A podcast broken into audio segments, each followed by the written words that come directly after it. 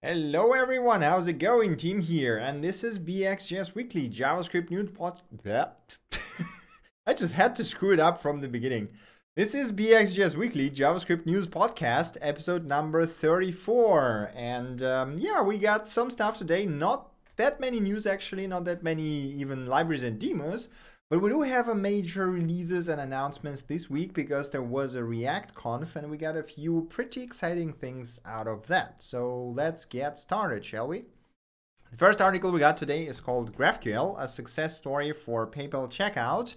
And this is essentially, um, just as it says, you know, success story talking about how the PayPal engineers applied GraphQL at PayPal to simplify the checkout procedure and uh, from the description at least offload the work from the UI team, you know, so that they uh, instead of battling with the REST APIs as they say it themselves, would actually just use GraphQL, which is actually a very interesting point. I haven't thought about that much. Uh, hey Elton John, welcome to the stream. Um, that is a weird phrase I thought I would never say, but there we go. but yeah, let's let's get back to the article. So um, as I said, the article talks about the advantages of switching from the REST to the GraphQL API for a very specific uh, checkout use case and what exactly the GraphQL brought as, you know, in terms of advantages to the UI team. And uh, it is quite interesting, but I would just thought that, you know, I would leave you with this one highlight from the article that is there that it um, says basically, when we took a closer look, we found that UI developers were spending less than one third of their time actually building UIs the rest of the time spent was figuring out where and how to fetch data, filtering mapping over the data, and orchestrating many API calls. Sprinkle in some build deploy overhead. Now building UI is nice to have afterthought, which is a very surprising thing. And I know I never thought about it that time, but now that I'm actually looking at all my um, experience building UIs, it actually does rings a bell quite hard. I do spend a lot of time actually managing the data and REST API calls instead of building the actual UIs most of the time. So I might give GraphQL a second shot and see if that would help me in a couple of my projects. So yeah. What is GraphQL? Oh, you know what? I forgot. Wait a second. Let me just put the chat over here because I totally forgot to do that. Uh, GraphQL is a query language that is supposed to replace the whole REST pipeline and uh, supposed to simplify the whole data querying and uh, modifying on the server. It is quite nice, but I so far was not convinced basically by its usefulness. Uh, maybe just my use cases, you know, structure data structure wise was not quite good enough for it or fit enough for it.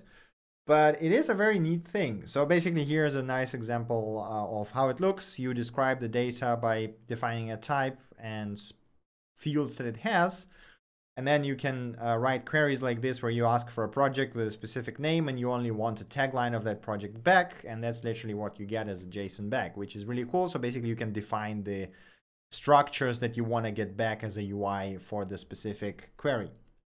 It's a pretty flexible thing, though. If you never worked with it, I definitely recommend that you at least check it out because it's a very cool tool. Uh, it does not definitely doesn't fit all the use cases, but it might be very helpful And some of them, as you can see here from the PayPal engineering team. So if that sounds interesting, do check out the article. It is quite interesting, and there are some very uh, cool points in there. Right, next article we got is Testing React Components, the mostly definitive guide featuring React Test Renderer.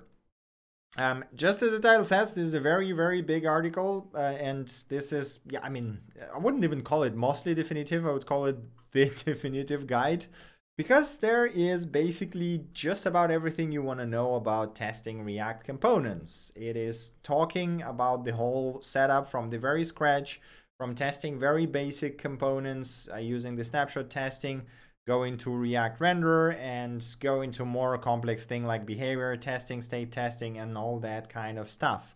Uh, hey, Samohovets, welcome to the stream.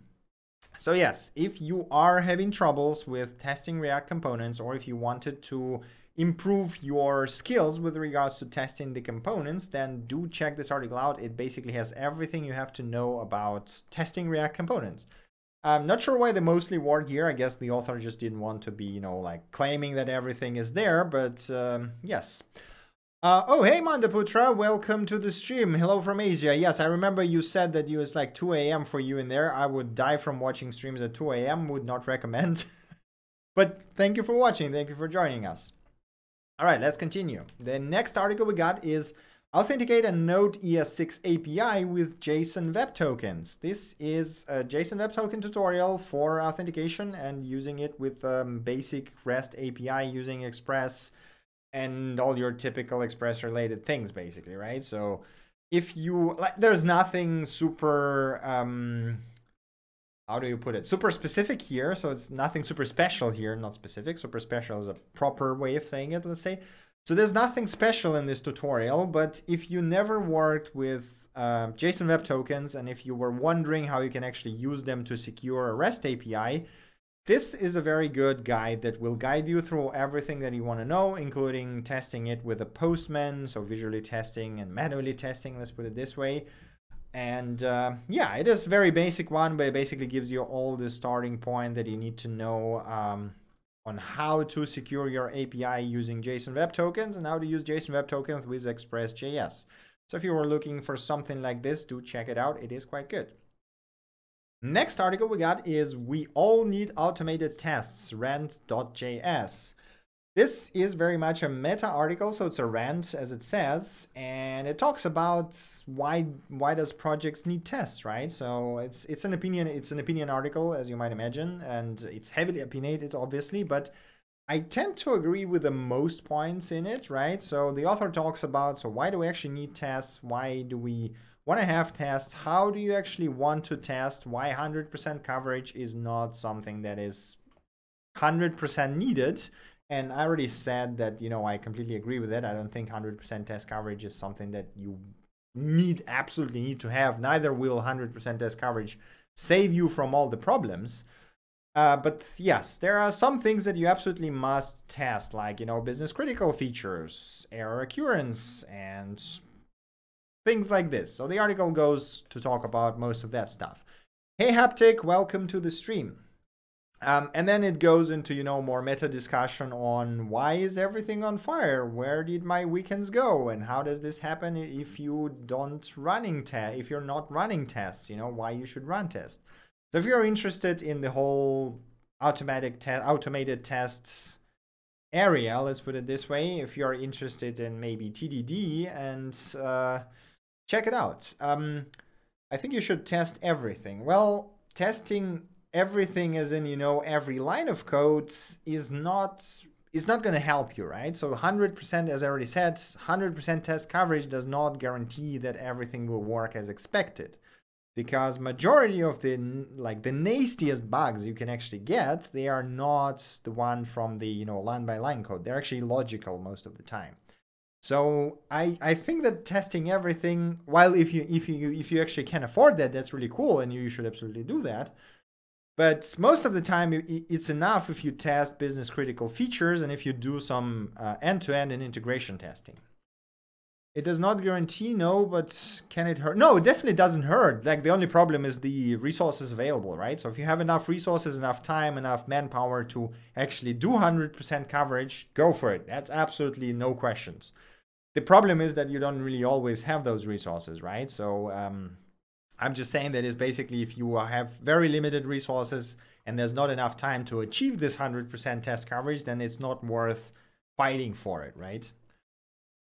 Okay, um, yeah, this is basically a opinion piece on testing. Do check it out if you're interested in the in the area. It is pretty well written. Okay, continuing, we got a really cool post from the Mozilla Hacks team from the uh, Lin Clark, who uh, tends to make a very awesome cartoony posts. This time around, the post is called WebAssembly's Post MVP Future, a cartoon skill tree.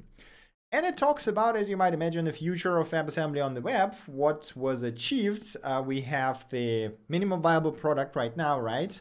How does the minimum viable product right now look? So we have the compilation, we have the fast execution, we have the compact format, we have the linear memory, and this is sort of our MVP right now. Well, it's actually a bit more than that, to be honest. Um, there are some features that are already implemented in some browsers and then, you know, in a pipeline in others. But um, the idea here is that the author looks behind, you know, like beyond that. So what what is where is WebAssembly moving and what it actually should achieve? So we we're gonna have like heavyweight desktop apps, right? So they will need threading, and threading is by the way already coming to the Chrome, for example. They will need stuff like SIMD, and I think this this is gonna be in Chrome quite soon as well. There's also 64-bit addressing, which I don't think I've heard about anyone implementing yet, but I might be mistaken here. Maybe Firefox already have it in pipeline. Streaming compilation, which is already landed actually in at least in Chrome. I think it was in Firefox already as well. Might be wrong at this point. But anyway, you get the idea. So basically talks about all the features that we would need in future if we want to build a real apps with WebAssembly, right? Not just like some tiny modules, but a proper heavyweight apps that would do heavy lifting for us instead of JavaScript and blocking the main thread. So it's a very interesting um, article to read and very interesting to see the insights of a person who essentially works on a browser team and knows where exactly the whole industry is moving, right? Because as much as I read about WebAssembly, I will never have the same level of insight into it than a person working on a team who is actually need to communicate with the industry and deliver something that actually works. So it's really, really cool. And if you have even slight interest in um, knowing where the WebAssembly is moving and what kind of demands the industry has for it, including the Node.js IoT side of the things and all that kind of stuff, do check this article out. It is really, really cool. Okay. Next article we got is uh, probably my favorite announcement of the week. It's called Introducing Hooks, and this is from the React team. So it's basically introducing React hooks. And it's a new feature, new proposal to React that is now released in React 16.7 Alpha. It has been announced on React Conf this week. And it allows you to use a bunch of uh, features that were available for React classes inside of React functional components, like, for example, state, like, for example, effects, like, for example, uh, custom hooks, and um, well, straight up, this feature is amazing. It allows you to do incredibly simple things using functional components. And you know there's like if you if you are there's going to be a link later on onto the react conf itself. If you are in have even have a slightest interest in react do check it out. And you will see how much hooks can simplify some things that you can build with react right now. And um, you know i mean you can build them and they work and they're not extremely complex, but still it's, you know, sometimes it's hard to read like the render props, for example, being one of the problems. And how you can use actually hooks that will simplify that like by 20 or even, you know, more, um, I guess, nestedness or something like this, you know? It is incredible. And uh, the cool thing is that the hooks are so um, or let me put it this way the hooks are such an incredibly well thought through idea that other frameworks already stated they're going to be implementing them as well. So the Preact already has um, an alpha version ready of the hooks, and the Vue.js just announced they're working on the hooks as well. Hey Bucko, welcome to the stream. I am doing good as you can see, and I'm being all hyped up about hooks over here. so yes, uh, pretty excited to see all of that develop. Um, we might play with hooks at some point in the um, in the future live streams. Maybe we even move some of our code to them. They are still, so they're still uh, on RFC stage, so they're not production ready. Uh, and they're gonna be on RFC stage for the next months. So you can, well, you can use them in your apps right now by using React Next or React Alpha, but um, it's basically since they are in RFC and they are waiting for the comments from the community, there is a chance they might break. Um, hooks are everywhere. Is there hooks for Angular? I actually haven't heard about Angular team talking about hooks. Or there was the Vue team and there was the Preact team. That's a good question. Angular hooks. I am. I imagine you won't actually see them in there because I don't know. Angular is Angular functional components actually a thing? Components because the hooks only make sense from the like functional component perspective, right? Stateless Angular components. I guess you could do them. Uh, come on, website. Yeah, there we go. Whoops, no, that was the wrong button. Stateless components. Uh, yeah, that does not look very functional.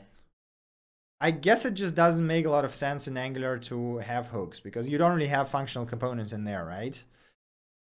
But okay, let us continue. We can talk about hooks a bit later when we talk about the React release in the releases section. But for now, we got the next article that is called Service Workers Beware Safari's Range Requests. Um, The article talks about the uh, Safari edge case because, of course, Safari has edge cases in handling the some of the requests in service worker, specifically the caching videos uh, using the service worker with the range header. So um, normal browsers, as in the Firefox, Chrome, and Edge, actually behave in the way that you would expect them to, while Safari expects your server to serve the headers in a very specific way that is specified in Safari docs, which is a good thing, but um, yeah, this is like very weird problem and um, you can solve it yourself by using a regular expression cell. So essentially, if you want to cache videos for Safari and you're interested in seeing what kind of quirks you might encounter, then do check this article out. It can give you some uh, insights into the video caching. Let me have a look at the chat. What Twitter accounts I must follow that post interesting stuff about the front end developments? Uh, what's your opinion? Well, I will. Uh, so basically, there is a bunch of. Uh, there was there was an awesome Twitter thing, wasn't there? Awesome JavaScript. I think like the best place to go is um, awesome lists, and there's always those awesome JavaScript Twitter or whatever. 41 JavaScript experts to follow on Twitter. There we go. That that's the article. Um, For new buys, that is a tricky question. Uh, it's really hard for me to say because I typically follow the guys who work on the, you know, like Chrome team or Firefox team because they usually post wide range of things, not just uh, in-depth looks, but also the uh, pretty basic stuff. So I guess I would say follow them as well. So Addy Osmani, for example, is incredible. His work is always great, and it ranges from very basic articles to uh, pretty in-depth things that are like deep dives into Chrome dev tools and stuff like this. Paul Irish is great. Um, I don't know who she is. I don't know this guy. Chris Heilmann is great. So his stuff, he has a lot of uh, newbie coding uh, things as well. Yes, follow me, of course. I. I'm I'm abysmal at shilling for myself. So thank you for shilling for me. Appreciate it. Um yeah, so CodePo 8, Chris Heilmann, he's great. He posts a lot of uh, very newbie friendly stuff. Uh, Brendan Eich, I actually don't follow him. I should probably fix it, but he's lately been tweeting a lot of uh, Brave stuff and not that much JavaScript related thing. Same with John Resig, don't really follow him. Um, so let me think. So who is here as well? Tracy Lead is great. ladyleet, yeah, she she posts some quality stuff. Kent C. Dodds, absolutely. This is the guy to follow if you want the um, articles. Yes, I will throw the link over here and just look through that. Uh, I mean, you can also, by the way, that's the, that's the thing. So you just go to my Twitter, you look at who I follow, and find the people who have JavaScript in their bio. So those guys is the basically I follow, and they I can uh, wholeheartedly recommend because they are great. This is like the best I can do basically at this point. Um, you can also join our Discord server. The link is in the channel description and ask there. So I will be more than happy to um, suggest more people to follow there, basically. But okay, let us continue. The next article we got is the ideas behind React Easy State utilizing ES6 proxies. I've already did a React Easy State tutorial and already talked about it more than once. It's a really cool um, solution to storage that is completely reactive but used in a very simple way when you just assign properties. It uses the ES6 proxy under the hood and it works quite well for majority of cases. Um, and this article essentially deep dives into the inner working of the React Easy State. So how exactly is ES6 proxy used to achieve this react reactiveness while you know being just a simple JavaScript object? And uh, this is just one of the displays of the incredible power of ES6 proxies that allows you to do pretty crazy things. And in every time I see articles like this, I think, man, I should probably learn ES6 proxies more and try to figure out how to use them in some my, you know, real life, but uh, that never came up. Um, now, one of the concerns I have about React Easy State is that it does triggers a lot of re-renders in React, right? Because every time you assign a property, it will trigger this uh, view re-render and I'm not sure how that will work with the upcoming async React. So I'm assuming it's probably not going to break anything, but I, one, like there was one of the problems that we hit when I used it in one of the projects is that um, we had we had to set multiple properties depending on the request results, and you know like one request set property, second request depending on it set another property, and so on and so forth. So it was a pretty complicated tree, and uh, there is a way around that um, that the React Easy State authors recommend, which actually never worked out for me. So we had like a bunch of components auto refreshing based on that and um, yeah, it was a bit weird experience. So I essentially switched to unstated. Uh, but anyway, I'm sort of straying out from the article. The article actually talks about ES6 proxies basically and how the React Easy State works, how the view and store components work. And um, if that sounds interesting, so if you're interested in uh, ES6 proxies, then this is really good place to find uh, or to read about them and to figure out how to use them for a pretty complicated case actually. If you're not interested in ES6 proxies, well, in you know proxy traps and stuff like this, then there's probably nothing interesting over here aside from maybe React Easy uh, State itself. It is a very nice library that works really, really well for simple cases and uh, might have some edge cases uh, but you know, then again, maybe they already solved it because I haven't actually had a look at it for quite some time. So maybe I should check it out again and revisit it and see how much it changed since the last time I touched it. Uh, anyway, pretty good article. Uh, very good description of ES6 proxies and how you can leverage them uh, for sort of native reactivity. Let's put it this way. All right, next article we got is uh, NPM explained by directing a movie. Yes, this this is a title that I never thought I would see, but uh, there we go. So essentially talks about how does NPM works, like literally how does NPM installs packages, how does it fetches remotes, how does it manages the versions, how does it writes the log files, from a perspective or by complaining it to directing a movie, right? So um, if you are confused by the npm workings, how does npm install works, how does npm uninstall works, how does the things sort of work together, right? Um, check it out. It does pretty good job explaining it by well directing a movie, exactly as the title says. It's a very interesting analogy that I never thought I would um, that would fit it, but it actually does fit quite well. So if you're confused how npm works, um, try directing a movie, npm movie, I guess, and uh, check this article out. It is quite good. All right, next article we got is basic functional programming with JavaScript. Uh, this is uh, definitely a newbie-friendly article, very, very basic. Again, it says basic functional programming, so exactly what you should expect from it. If you already know the basics of functional programming, you won't find anything new here. If you are interested in functional programming but never ever heard about it, or maybe you know just heard the name but never heard about the concepts, do check this article out. It gives you all the basic concepts like pure functions, side effects, shared states, uh, mutable data, and so on and so forth, deterministic functions and walks you through the very basics that you basically need to know to get started with um, yes basic functional programming. I'm gonna be i'm repeating the word basic a bit too much here but uh, there you go. Um, what's the benefit? What's the benefit of functional programming or of the article? I gotta know because this is slightly confusing. I'll give you a few seconds to answer this. Uh, do you mean what's the benefit of functional programming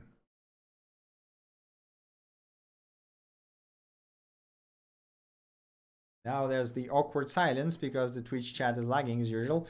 Um, functional programming. So what's the benefit of function? No, it's not just better readability. I mean, it's different, right? So it's a different paradigm. It's sort of like you got MVC and then you got MVVM, right? For example, or you got like object-oriented programming, you got functional programming, and then you got uh, 20 other patterns. Like it's a, just a different pattern, right? And it's it can immensely simplify your code if you know how to apply it correctly, right? For example, in JavaScript, um, so JavaScript is, is the language that is not purely functional, but it allows you to write very functional code. And I think, like, at least in my opinion, I figured that for me, um, using functional programming, like trying to write purely functional programming in JavaScript doesn't work because JavaScript just doesn't have all the tools that are required for making it purely functional. Like you don't have immutable data. You anyway have a global shared state being you know global dot something or window dot something and it's really hard to evade problems and side effects right but if you use a bit of functional programming and mix it in with um, the rest of the code you can simplify some things immensely like the react hooks is one of the examples of applying functional programming to um, javascript and making your codes 20 times easier. Um, wait a second, let me try. So I'm gonna go to Twitter and we'll try to find the example of React hooks. There was a few tweets that uh, gave an examples of what actually changes when instead of classes you start using hooks. And holy moly, some of those look just insanely simpler. And um, let me try. Like one one of the examples is obviously Dan's um, speech in the React conf. So maybe let me try to find, there's gotta be, gotta be a simple example over here. Oh, wait, no, I think it was not Dan's actually talk, but the next talk. Yeah, it was Ryan's talk uh, from the, uh, was it? Oh man, come on, let me try. What kind of modules would you classify? Well, I mean, it's it's it's sort of down to come down. You know, do you need this abstraction or not? Because if you can get away without using, um, if you can get away without using classes, then you should because classes create overhead, right? Mental overhead. Yeah, there you go. So this is a sort of example from the React uh, conf.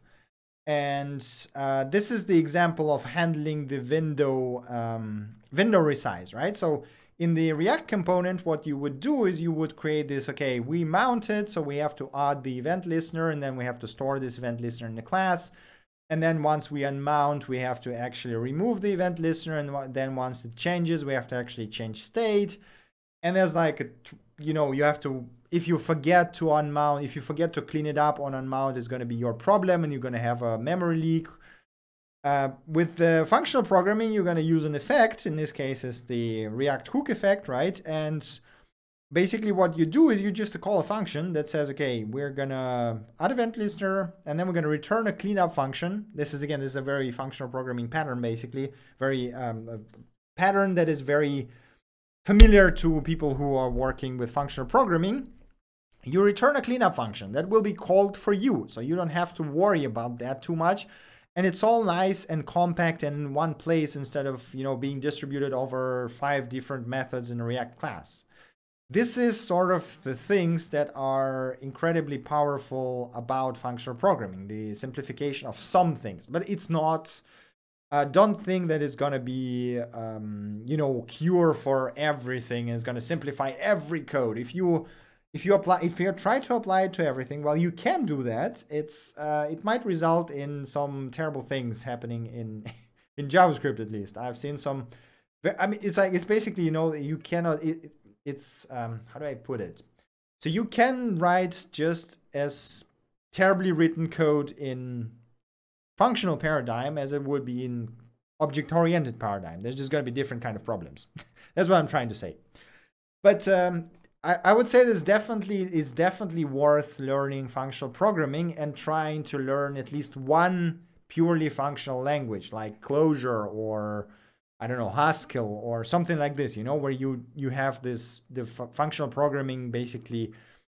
Uh, the language that is purely functional, right? So you you cannot write with classes essentially. It it it changes the way that you think about software development at some point. So I think the learning Clojure script and Clojure uh, learned me uh, t- taught me quite a lot of things about um, the ways that you can actually think about software development because functional programming is not just using functions it's also thinking about your program in terms of data and functions not classes and methods. So it's it's very different.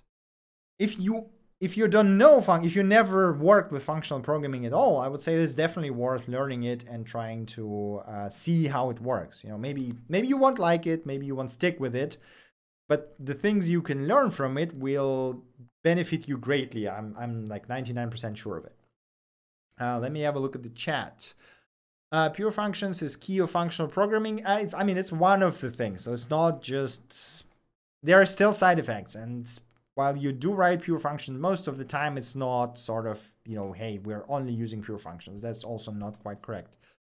The function returns exactly the same result. Well, yeah, deterministic functions is also one of the concepts, but again, you you also have the side effects in functional programming, and there might be cases when you cannot work without having side effects. Like that just it's like it's not as strict about that as you might imagine. Evaluation of a function does not modify some state outside. Once again, you have side effects, so that's also not completely true. Some functions can have side effects. They can modify stuff outside. Basically, just if, if that sounds interesting, learn ClojureScript, learn Haskell or something like this. Just go through tutorial and try to build a simple, very simple app like command line app that does something, you know, requests and outputs it on screen and you will see just how different it is to object-oriented programming and how can change your thinking about the software development.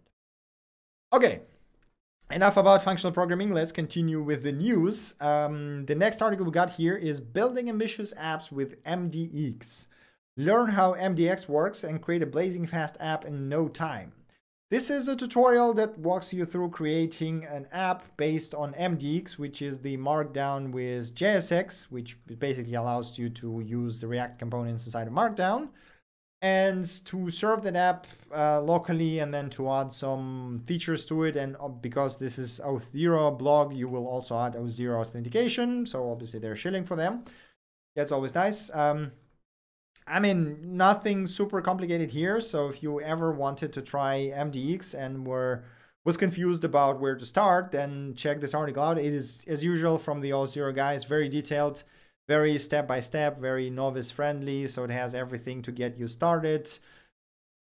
It's quite good, but you know, there's nothing super special about it. So it's just basically a tutorial on creating a React app with MDX and uh, using React components in it quite good nonetheless. So if you're interested in MDX, do check it out. If not, then well, might as well skip it. Next article we got is um, yes, this is probably one of my favorite ones this week. Playing Mortal Kombat with TensorFlow JS, transfer learning and data augmentation. Um, a bit of machine learning here, but it does talk about TensorFlow JS, so I, you know, it's kind of related to JavaScript, so I'm just gonna roll with that. This article uh, teaches you how to build a TensorFlow.js model that will um, allow you to control Mortal Kombat using your body and a web camera. And it's a very detailed article. It does assumes you know uh, you have some basic understanding of the machine learning and neural networks and how they work and how the TensorFlow works as well. Um, there are other articles from the same author. I believe this is his blog, basically. Yeah, uh, so you can find other articles that give you more basic introductions to the TensorFlow JS. Uh, but it is really cool, so you can literally build your own uh, model that will allow you to play Mortal Kombat by basically waving your hands and legs around, which is kind of fun. So if you ever wanted to do that, do check it out. The article is quite in-depth and it walks you through all you need to know to build a model like this. I think it's a pretty fun little project for a weekend. And uh, while you know you probably won't be playing Mortal Kombat on a competitive level with that, nonetheless, it's still a very fun thing to do. So there you go. Um, just check it out; it's pretty fun. Uh, you know, even if you don't build it, just read through it, and uh, you will probably find some very interesting points. Okay, next article we got is one more related to functional programming, actually, understanding currying in JavaScript. So currying is one of those functional programming concepts that is incredibly powerful and worth knowing if you, even if you don't know functional programming, even if you don't plan to use functional programming. Because it can be applied outside of functional programming and can save you a lot of um, pain, basically.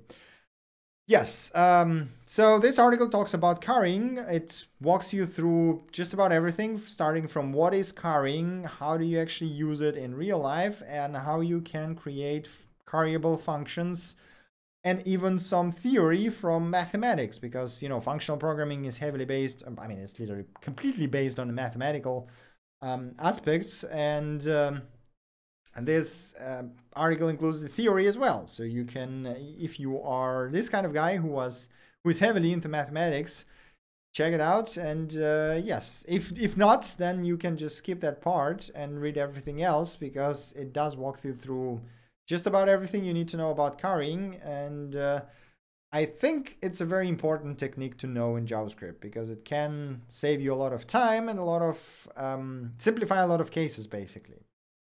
All right. the next article we got is, I think, the last one. No, that's not the last one yet. This is uh, last one with regards to code we have today. It's called Streams for the Win, a performance comparison of Node.js methods for reading large datasets.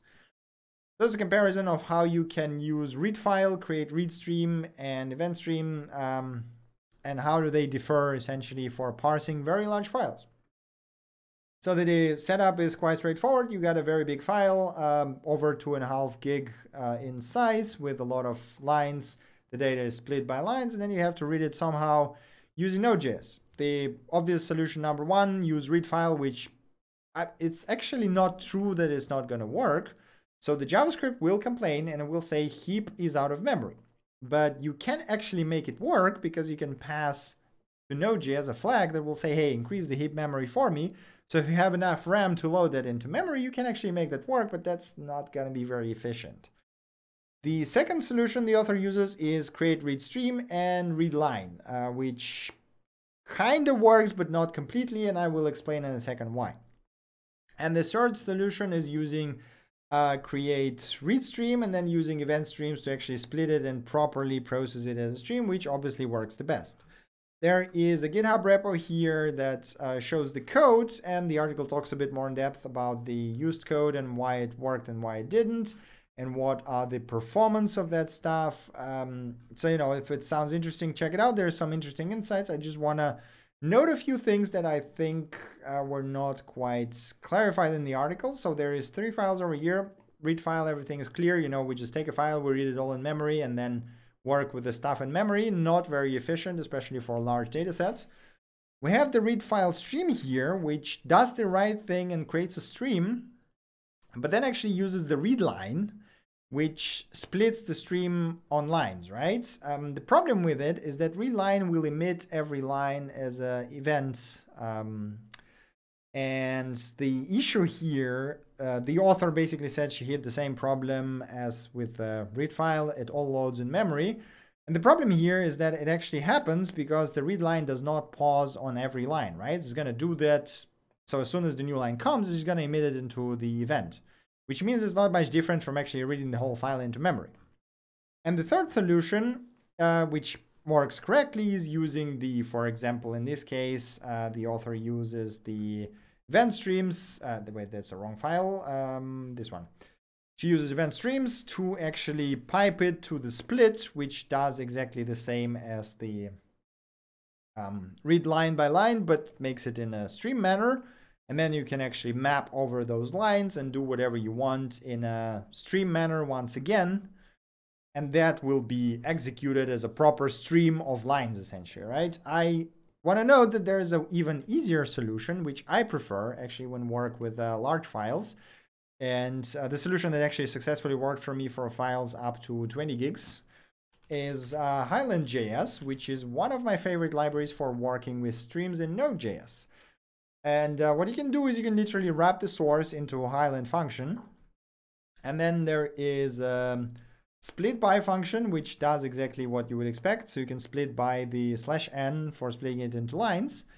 And then you can have, you have basically the array methods, which is map, or in this case, it also has a very cool uh, stream methods, which is a flat map, which can, which means that you can actually map a line into another function that will return a stream and that stream will be executed and only then the next line will be processed which is very handy for processing super large things and doing some complex interactions.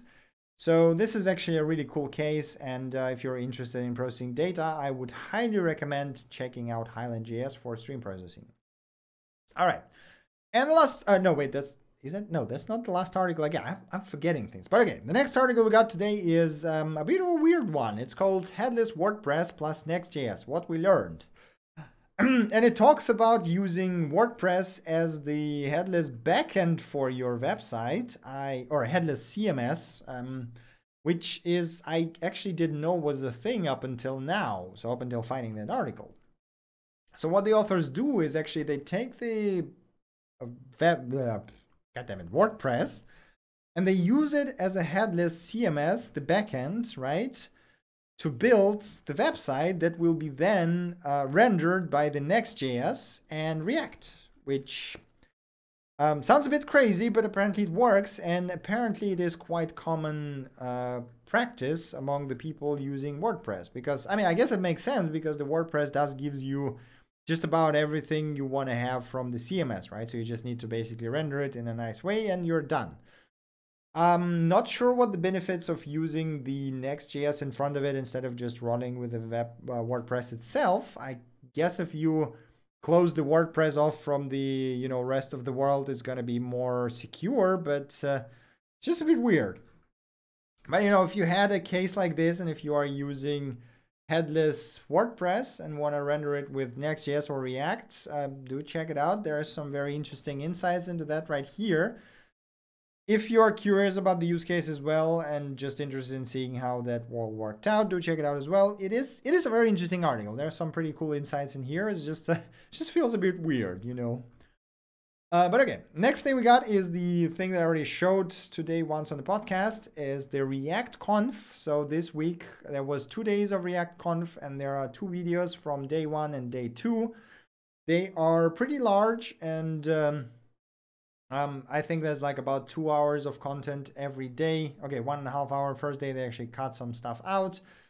But uh, you can go to React Conf or the ARM list of um, articles here, and there's both days linked here, and watch through them. There is some announcements related to React, like hooks, for example, with really cool examples. And I haven't watched day two yet, so I don't know what was announced there or what was shown off there, but I'm sure it's uh, quality content. So I uh, quite, uh, quite highly recommend uh, checking it out if you have time for that. What are streams mean on Highland.js? This uh, Highland.js is the um, uh, Node library only, so it is. Oh no, it actually browser works in browser now. But I mostly use it for Node streams, so as in you know Node.js uh, stream. Um, as in this streams where you can create a stream and then stream the data over the time in it, like for example, WebSockets or Unix sockets or uh, reading from file in a stream manner like byte by byte and stuff like this. Um, there was this definitely, uh, wait a second, guide to streams in nodes. There was this really cool guide. Yeah, the definitive guide to object streams in Node.js. I think that was the thing. Uh, there was a GitHub repo for that. Ah, stream handbook. There we go. So if you are unfamiliar with the streams concept, I just shared the link on the in the chat. Uh, it's called Stream Handbook from uh, Mr. Substack, and it's a really good book that will introduce you to the concept of streams and everything you have to know about them, at least from the node side. But um, I mean, other streams are not too different from that, to be honest. So do check it out. Okay, and the last article we got today is Don't Make Squirrel Burgers. And it talks about, well, there's some very terrible story actually um, told here about squirrel burgers, but it essentially talks about not caving in and not, you know, estimating your work without including stuff like refactoring and automated tests and estimating, hey, we can do this in one month, but then we need one more month to write automated tests and refactoring. And um, you should always, so basically, the takeaway from this story is that you should always include automated testing, refactoring, and improving the code quality in your software development estimates because it is your quality of life things that should not be forgotten because you are the developer who's going to maintain this code and who's going to suffer if they are not included in the long term.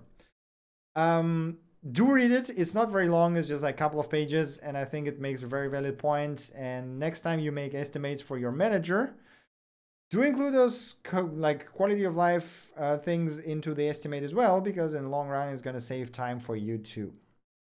Okay, that's it for the articles and news. Now we're coming to the shorter sized things that we have today. And the first one is getting started with Next.js in five minutes. If you are still not sure what Next.js is or how to get started with it, do check this article out. It is very tiny. It will get you started with Next.js in five minutes, and it's a great starter that explains everything you need to know about Next.js. Uh, by the way, Next.js is my favorite framework, so do check it out. Highly recommend it. Next thing we got is eliminate an entire category of bugs with a few simple tools. Uh, speaking about JavaScript as usual, this is an intro to uh, linting and formatting tools that will help you save quite a bunch of headaches and problems that you might have with your code. Specifically talking about ESLint, Prettier, Flow, and TypeScript, uh, and uh, you know tools like this that can save you time just by enabling them and linting your code and saying, hey, there might be something wrong over here. So if you never use those tools to check this article out, it will get you started quite nicely. And as a person who uses well most of those tools on pretty much daily basis, I can highly recommend setting them up at least locally for yourself, and even better if you do it for the project completely, because they will save you a lot of time. Next thing we got is the Intl Relative Time Format API, the new API that is coming in the um, Chrome, landing in the Chrome soon, and I believe in the other browsers as well. That allows you to get relative time, which is something that is, you know, you no longer need library for that. That is just awesome. So you can actually do stuff like format 50, minus 15 minutes, and it will tell you 15 minutes ago. And it will actually tell this to you in the user locale, which is just quite awesome. Like basically it just eliminates another library that you need. Just check it out. This is really cool that it's coming to the browsers. Um, and yes, it's going to be in all locales, so really great to see that. Next thing we got is this small tip for uh, copying an object instead of, uh, you know, if you need an object but don't need one of the properties. The one of the ways to do this is obviously just copy the object and then delete the property. But what you can actually do is you can take the property and then spread the rest of the object into a second variable. And this is a really tiny, nice way of doing it. I never thought about that you could do that, but this is actually how destruction works, right? You can literally use rest to get the rest of the object and then just drop one of the properties. So quite neat. Next thing we got is this demo of the async version of React that is coming quite soon. And, uh, you know, looking at the suspense release and now the hooks release, it's getting closer and closer to the release, according to the Dan's Twitter as well. Uh, applying the async version of React on a real world app. So as you can see here, here's the current version. It is quite slow and you know if you scroll really fast, it's going to be lagging. And once you switch to the async renderer, the app becomes, well, very responsive. This is just incredible and it's literally just five lines of code changed, just a version of React essentially. Really excited to see it come and uh, yes, we're going to check out how it's going to turn out in a real world.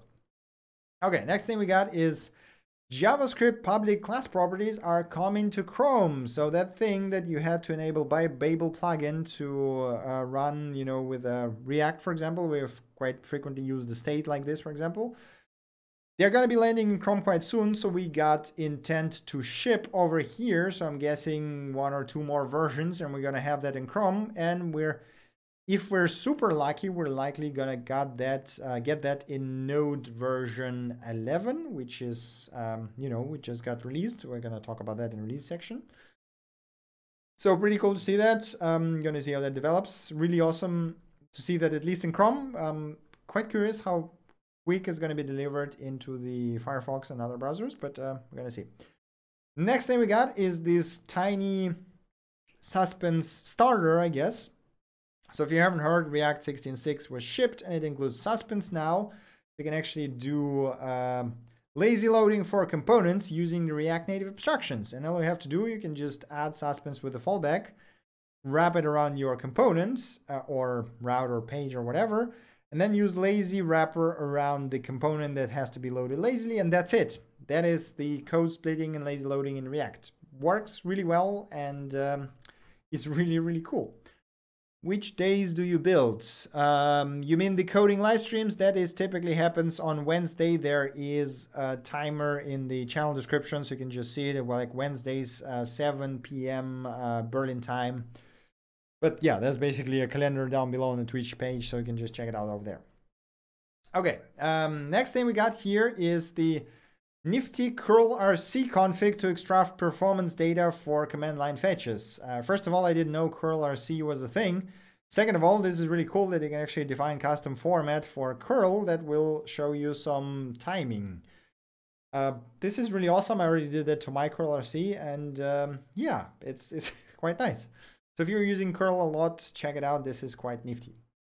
Next thing we got here is, and I think this is the last uh, tiny news announcement tidbit thingy, uh, is that the Node.js modules team reached consensus on phases 2 and 4 of ESM implementation, which means that the day when we see the Node.js ESM modules is getting closer. It's still probably somewhere like one year away, according to Mr. Myles Borins, but it is coming. And, you know, the fact that they have finally reached consensus on how all of that should be done is really great to see.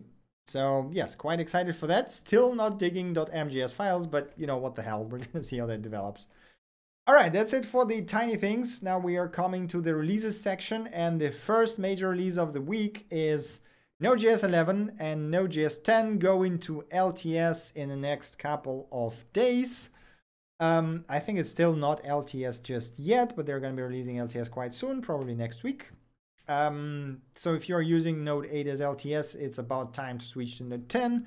If you are living on the edge, then be sure to install Node 11. It includes V8 7.0 and a bunch of bug fixes. And unfortunately, I mean, I'm not sure actually, unfortunately or not, because I've never used FreeBSD, but they dropped support for FreeBSD 10. I'm not even sure if that's the latest version of FreeBSD, but hey. Anyway, really cool to see a Node moving forward with, um, you know, just as planned basically. And uh, yes, HTTP 2 is ready in LTS now. Uh, Node 10 LTS is going to be um, featuring V8 6.8, which brings memory improvements, speed improvements, and NPM 6.4. So yeah, basically no reason not to update unless you have some legacy packages that require no 8, which I know that there are some of them, which is a bit annoying, but hey, so check it out. Okay, next thing we got is React 16.6 with lazy memo and context type, something we kind of talked a bit about already. First of all, we got the react.memo util that allows you to memoize functional components, which basically should replace the pure component and should component update thing, which essentially does the same. So you just wrap your uh, React function react.memo, and unless your prop changes, the component will not re-render, which is a nice addition, a very welcome one. We got the React.lazy with suspense, which again, something that Dan's tweet already highlighted. So all you have to do is wrap your uh, lazy loading component into lazy and then create a suspense placeholder. And that's basically it. Everything else will be handled by React, which is kind of amazing. And we also got the static context type access. So once you create context right now, you can uh, specify a static context type property on your React component and specify the context that you want to access. And then in every method in your component, you can actually access this co context now and get the context directly, which is really cool. So you no longer have to access it just from the render, which is can make it very nice for some use cases, basically. Still more excited about the hooks than all of that stuff, to be honest. But uh, hey, you know, those are great additions as well. Next release we got is Firefox 63, which features the major release of web components. Yes, Web components are finally in Firefox, and we now have custom elements, Shadow DOM, and all that related stuff. Uh, we also have the fonts editor, which actually looks quite amazing, to be honest, in the DevTools. And there is some additional minor improvements to it. So, you know, if you're using Firefox for development, that is quite exciting. Um, next release we got is ATOM 132, which which they finally shipped the tree-sitter parsing system uh, enabled by default which should make the editor way faster than it was before and way more efficient. So really cool news for people using Atom. Uh, I'm still curious about how the whole Atom and VS Code situation will unfold since the Microsoft just finished the acquisition of GitHub and this is kind of GitHub product and the VS Code is Microsoft product. So two products. Um, I'm really curious how all of that will develop basically. All right, next, and I think this is the final release of the week we got here, is the React Spring 6.0, the animation framework, declarative animation framework for React, version 6.0, with um, better, simpler, and more performant options. So if you were looking for a way to declaratively animate your React components, check it out. It is really nice. I've tried it in a couple of projects, and it's uh, quite a joy to use. And I think they already started experimenting with React hooks, which makes it even better in my book. Okay, that's it for releases. Now we are coming to the demos section. The first thing we got here today is actually a pretty cool uh, addition from the REPL. We now got the REPL.run that allows you to ship the terminal apps as websites, which is kind of mind blowing, but is really, really cool. And my JavaScript is probably blocked, so it's not going to load, but uh, let me just fix that real quick. REPL run dropped connection to remote machine. Um, I do you not like my ad blocker maybe? Nope. Okay, some oh, I guess I need to log in first. But anyway, you can literally ship your command line apps in the browser now and play with them uh, and it is awesome. This is indeed very awesome. So if you were looking to try it out and maybe ship your own app in here do check it out. There's for example a snake over here and uh, you can uh, play a snake in the browser. Three two one and there we go. We're probably going to be playing a snake right now. Where's my snake? Uh, how do i WASD no not WASD how do i there we go. I can play Snake in a in a browser, the console Snake with dots and everything, and uh, it actually works relatively well, which is kind of crazy. So yeah, do check it out. Seems to be really cool. Next thing we got is the GraphQL Designer, open source uh, tool for designing GraphQL with uh, React. It's a visual GraphQL schema and queries and everything designer that you know you can just design it visually and then you get the code for it. Uh, seems pretty slick and nice. So, you know, if you're working with GraphQL a lot, do check it out. Maybe this is exactly what you were looking for. If you don't want coding, you just want the app itself, there is graphqldesigner.com. So you might as well just check it out. You can even select the database type, which is really great. Yeah, pretty neat. Uh, next demo we got is Web Perl. Yes, you can write Perl for web now. Somebody just took and compiled Perl for uh, WebAssembly using Emscripten and um, you can now write Perl in web. Um, that's the thing. So if you are a fan of Perl, do check it out. This seems to be quite cool. Next demo we got is React Win32 dialog, which is literally Windows uh, 32, like the old Windows dialogues in React. So if you wanted to add a bit more Windows to your website, you, you can now do that. That looks amazingly well, actually well made. Uh, I, I, think there should be a demo somewhere, right? It, it has to be a demo there. There you go. Oh, oh, oh, oh yeah. That this is great. I think we should add this to the JavaScript game we're building on a Wednesday stream. This looks awesome. oh my god, you can you can you can actually do that. That is cool. Perl is cancer. I I mean Perl is actually great. I don't know why you hate it so much, but Perl is a very nice little language and. Uh, I know that it allows for a lot of custom things that you can, you know, redefine a lot of things in it and create your custom functions and custom global variables and custom global pragmas and whatever. And because of that, there's a lot of very trashy code in it. But I don't think I would say that I hate Perl as language per se. There's actually the latest version of Perl actually looks quite nice. But hey, you know, that's, that's just me. Okay, uh, next thing we got here is IronDB, a relentless key value store for the browser. Um, it's a key value store that is supposed to be very relentless, just as the title says, and it supports a bunch of different storages. You can use even multiple of them, and uh, seems to have you know sync await promise-based API, quite nice. Seems okay. So you know, if we're looking for a browser-based storage, key value store, check it out. Uh, this one looks quite neat. Next thing we got is the platform with the subtitle web.components. And um, this is the thing that was literally announced moments after the React hooks were announced because people were so hyped about the React hooks that they already built a thing that has React hooks in there. So this is basically React hooks implementation for different web features like the device motion, device orientation, geoposition, network status, media, scripts, and uh, this is how you use them. You just say, hey, style sheet or Windows scroll position, and you just get X and Y. This is why hooks are amazing, by the way. This just shows you how awesome they are. All you have to do to get Windows size with updates and everything is literally call one function. And this is this is great. this is awesome. Cannot complain. So yes, uh, once the React 16.7 is shipped with the hook support. This is definitely going to be one of the must-have things in your app, I guess, if you you know if you're working with a platform. Uh, the name platform is a bit yes, but um, there you go. Okay, next thing we got is Lazy Brush, smooth drawing with mouse, finger, or other pointing device. Essentially, an implementation of the Lazy Brush that allows you to do smooth um, drawing and supports just about any input device because you know this actually can be quite tricky to implement yourself if you never tried that. So you can just use this Lazy Brush feature, uh, little Lazy Brush package and uh, yeah it seems to be working very nicely. Tried it on my phone also works quite cool.